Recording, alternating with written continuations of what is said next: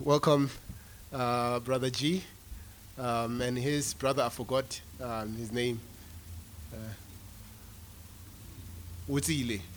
Um, uh, Brother G and Utsile and Lydia with uh, Rory in the cry room.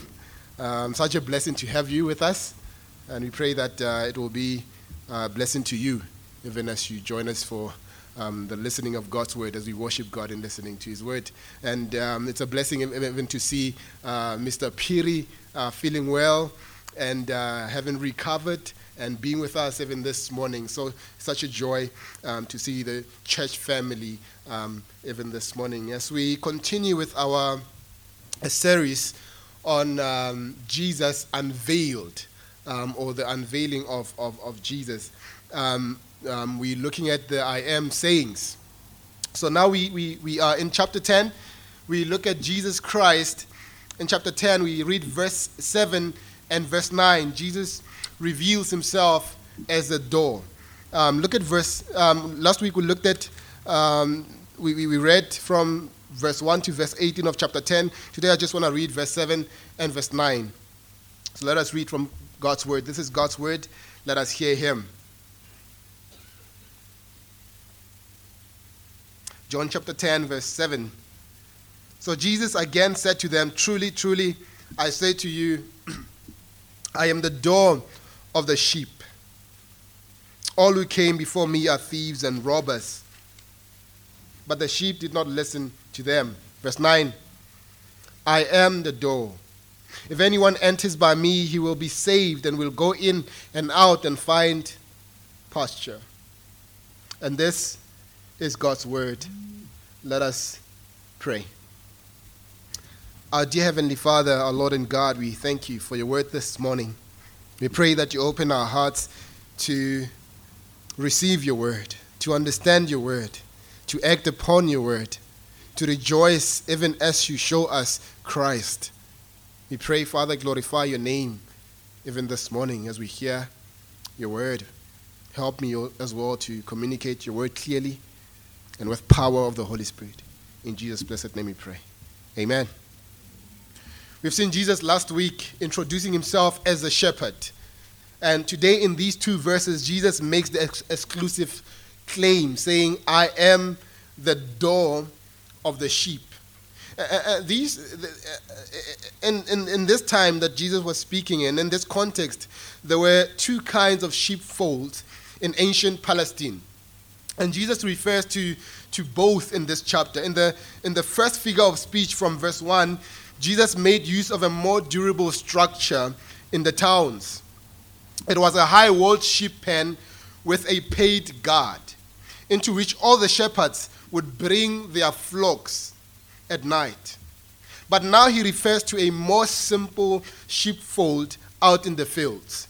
These were smaller and less substantial and were used for the sheep's safety at night. The, the, the key feature of these sheep pens was that they did not have a, a door, uh, only an open space in the wall of piled rocks. Just imagine piled rocks in the field, and there's an open space, there's no door. And after bringing in his sheep, the shepherd would lay his own body across that space so that he slept in the entry he himself became the door. Which means that no sheep goes out of the sheep pen except across the shepherd's body, and no wolf comes in without having to deal with the shepherd first. This is the idea that Jesus has in mind. Simply put, he's the door to which we must enter the kingdom of God. There is no other door besides him. When he says, I am the door, he, that is the picture that must come to mind. So as we look at his declaration of himself being the door here, we also see three promises that he makes. Three promises from Jesus. He makes the, the promise of salvation, the promise of safety, and the promise of satisfaction. Let us look at the first promise, the promise of, salva- of salvation. Look at verse 9. He says, I'm the door. If anyone enters by me, he will be saved. You see, the promise of salvation is extended to anyone who enters by him. And I want you to note two things here. First, the, the, the, fact that this call is extended to anyone. In other words, all kinds of people can enter. This is the heart of Christ with regard to who is to make up the number of those who are called his disciples, those who identify with him. What stands out among these people is not anything to do with their level of education. It is not anything to do with their social status, their family background, or the shade of pigment on their skin. What stands out about the disciples of Christ is that they are sinners in need of grace. To put it differently, it is not their achievement that brings them together, but their desperateness. It's like we are all sitting on a table arrayed with all kinds of mouth watering delicacies, and none of us contributed anything for any of that food. We have nothing to bring except our appetites. So, this call that Christ makes should bring joy to the one who hears it because he is not looking for something in you that qualifies you for the call. Because if that was the case, there would be nothing to qualify you. Romans chapter 3, verse 23 says, All have sinned and fall short of the glory of God. We fall short of the glory of God. There's nobody who, who, who, who can reach the standard that God has set. So, in other words, the effectiveness of the call is not based on the one who is being called, but based on the one who is doing the call. It is effective not because there's something in you that will make you respond to the call, not because you are able by yourself to respond to the call, but because of the one who is calling, it is effective, because he is the one who's able to produce faith in your heart. So this call is extended to anyone. Second thing I want you to note about this call is its, its, its exclusiveness. He says, If anyone enters by me, he will be saved. The words enters by me emphasize that Christ is the only door um, we are called to enter through. In other words, he's the only savior of mankind. Acts chapter 4, verse 12 echoes the very same idea. It says, There is salvation in no one else, for there is no other name under heaven given among men by which we must be saved. Many people claim to be Christians, but their claims are not based on the fact that they have believed in Jesus Christ as Lord and Savior. Some say I'm a Christian because I grew up in a Christian family. Or I'm a Christian because I go to church. Or I'm a Christian because I am baptized. I was baptized, therefore I'm a Christian. But, but the Bible is clear. Salvation is not by family relations or attendance of church, even though that is good, you should attend church. Or, or salvation is not being, it, it does not come by being baptized, but it is exclusively in Christ alone. Christ says, if anyone enters by me, he will be saved. This salvation that Jesus speaks of is first and foremost salvation from the wrath of God. That there is no way we can escape the wrath of God unless we are in Christ. You see, you can escape a lot of things in life. You can escape tax collectors by fleeing the country. You can escape a bad reputation by leaving town. You can escape a harsh boss by changing jobs. But we, where will you go to escape the burning wrath of God? Where shall I go from your spirit? is the cry of David. Or where can I flee from your presence? And, and, and we see that David says that there's nowhere I, I, I, can go that, that you are not there. You are, you are all present. I cannot escape from you. Even if I, I, I, I, I change uh, jobs and I, and I run away from the country, even if I leave town, you are there. Where can you go to escape the wrath of God? Jesus gives the answer in three simple words Enter by me. Enter by me. To, to enter by him is to put our faith in him, to believe that he has kept the law of God perfectly on our behalf, to believe that He has, has accomplished all that was needed for our salvation on the cross by His death on the cross, His burial, and His resurrection. If, if anyone enters by me, Jesus says, he will be saved. Doesn't say if anybody goes to church, they will be saved. Doesn't say if you are born in a Christian family, you will be saved. He doesn't say if you are baptized, you will be saved. He says if you enter by me. So the first promise that Jesus makes is that is that of salvation. And secondly, he makes the promise of safety. The, the promise of safety. Look at verse 9 again. He says, I am the, the door. If anyone enters by me, he will be saved. That's the promise of, of salvation. And will go in and out. The promise of safety. Jesus says that one who has entered through him has found salvation. Then he says, in addition, and will go in and out.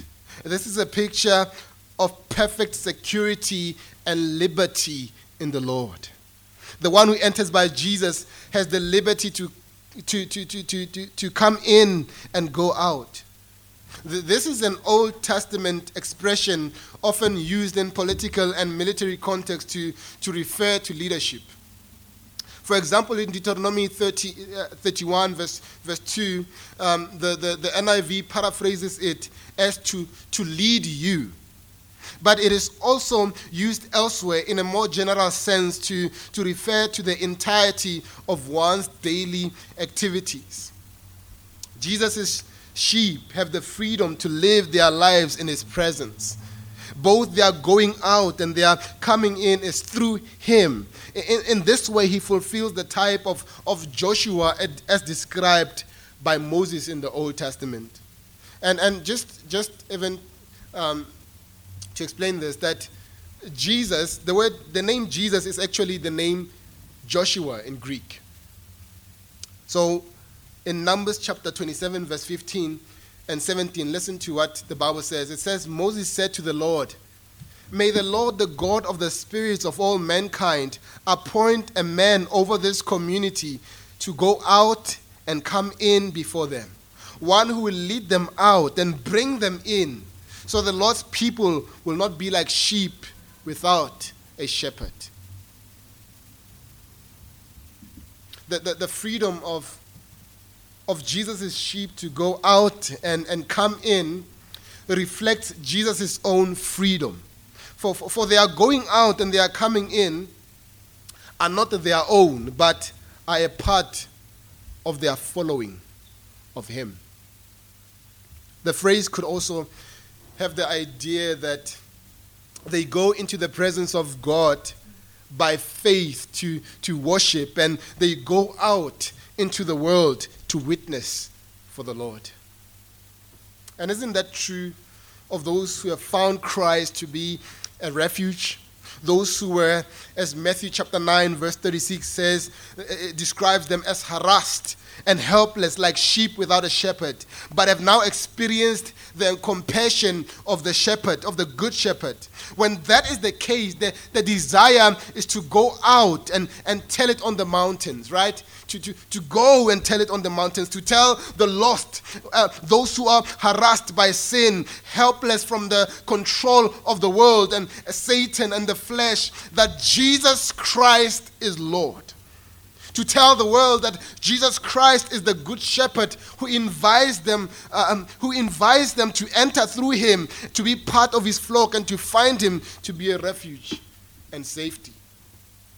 We, we, we do this because we are confident that his promises carry the stamp of his character.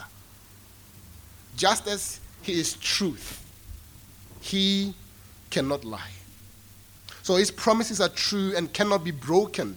So when we go out and, and, and to tell the world about him, we must know that those who truly put their trust in him will find him to be what he says he is, and even more.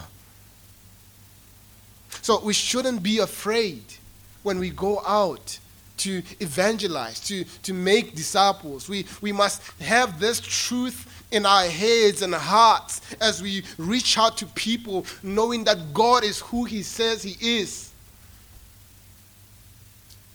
We are not inviting them to, an, to a vain life, but we are inviting them to a good shepherd who is the door of the sheep.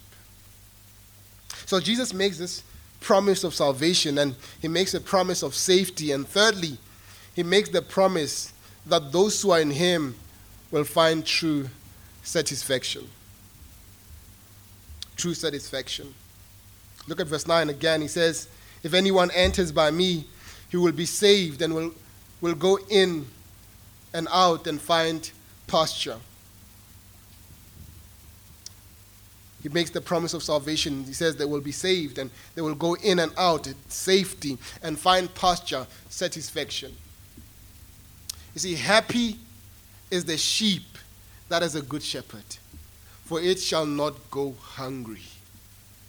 Those who are in Jesus will not, will not only find salvation and safety, but they will also be satisfied. The question is do you fear that by committing yourself to Jesus, you will lose all the joy of living for Him, of, of, of living? Do you think that while gaining the life to come, you will lose the pleasures of this present life?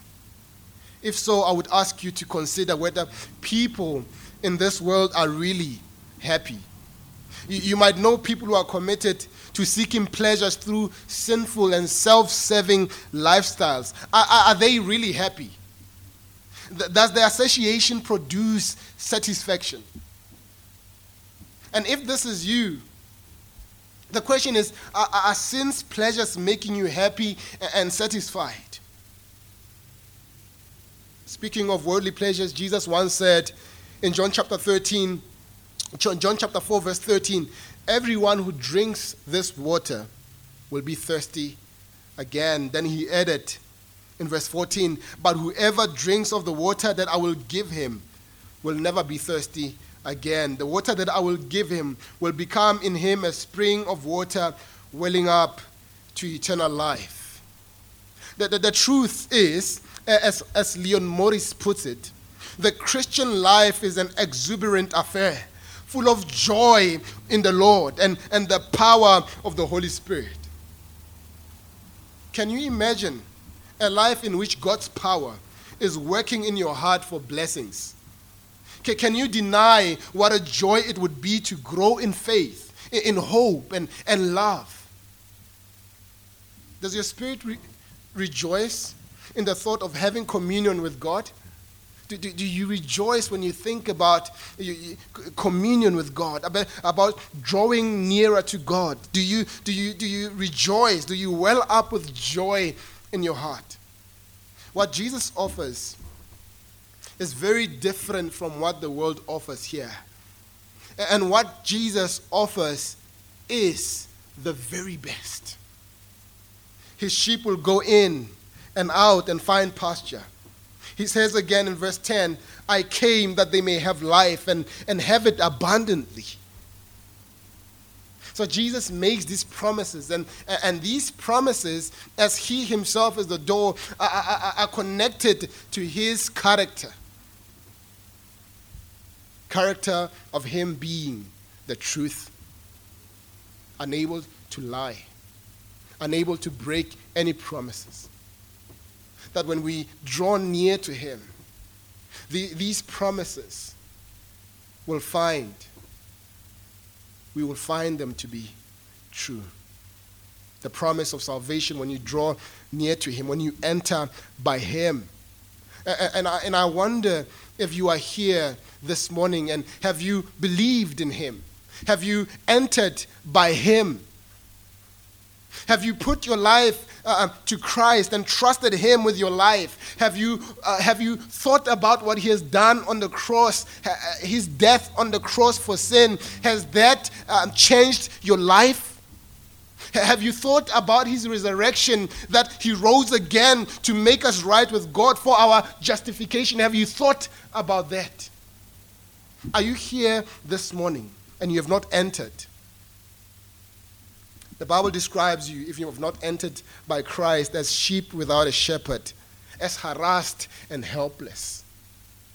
But on the other hand, the call of Jesus Christ still stands fresh with joy, fresh in its sweetness. He calls you this morning. If you enter by me, you will be saved, and you will go in and out and find pasture. Amen. Our dear Heavenly Father, Lord, we thank you. We thank you for your word. Thank you that you are faithful, Lord. Even as you reveal yourself to us as the door, knowing that we have protection in you, we have safety in you and security, salvation, and our hearts are satisfied. You are enough, you are sufficient for us. Lord, I pray even this morning for those who don't know you, who have not found you as Lord and Savior. I pray that they will respond by believing, entering by you. Lord, speak to our hearts this morning. Rejoice our hearts over this very truth. In the name of Jesus, we pray. Amen.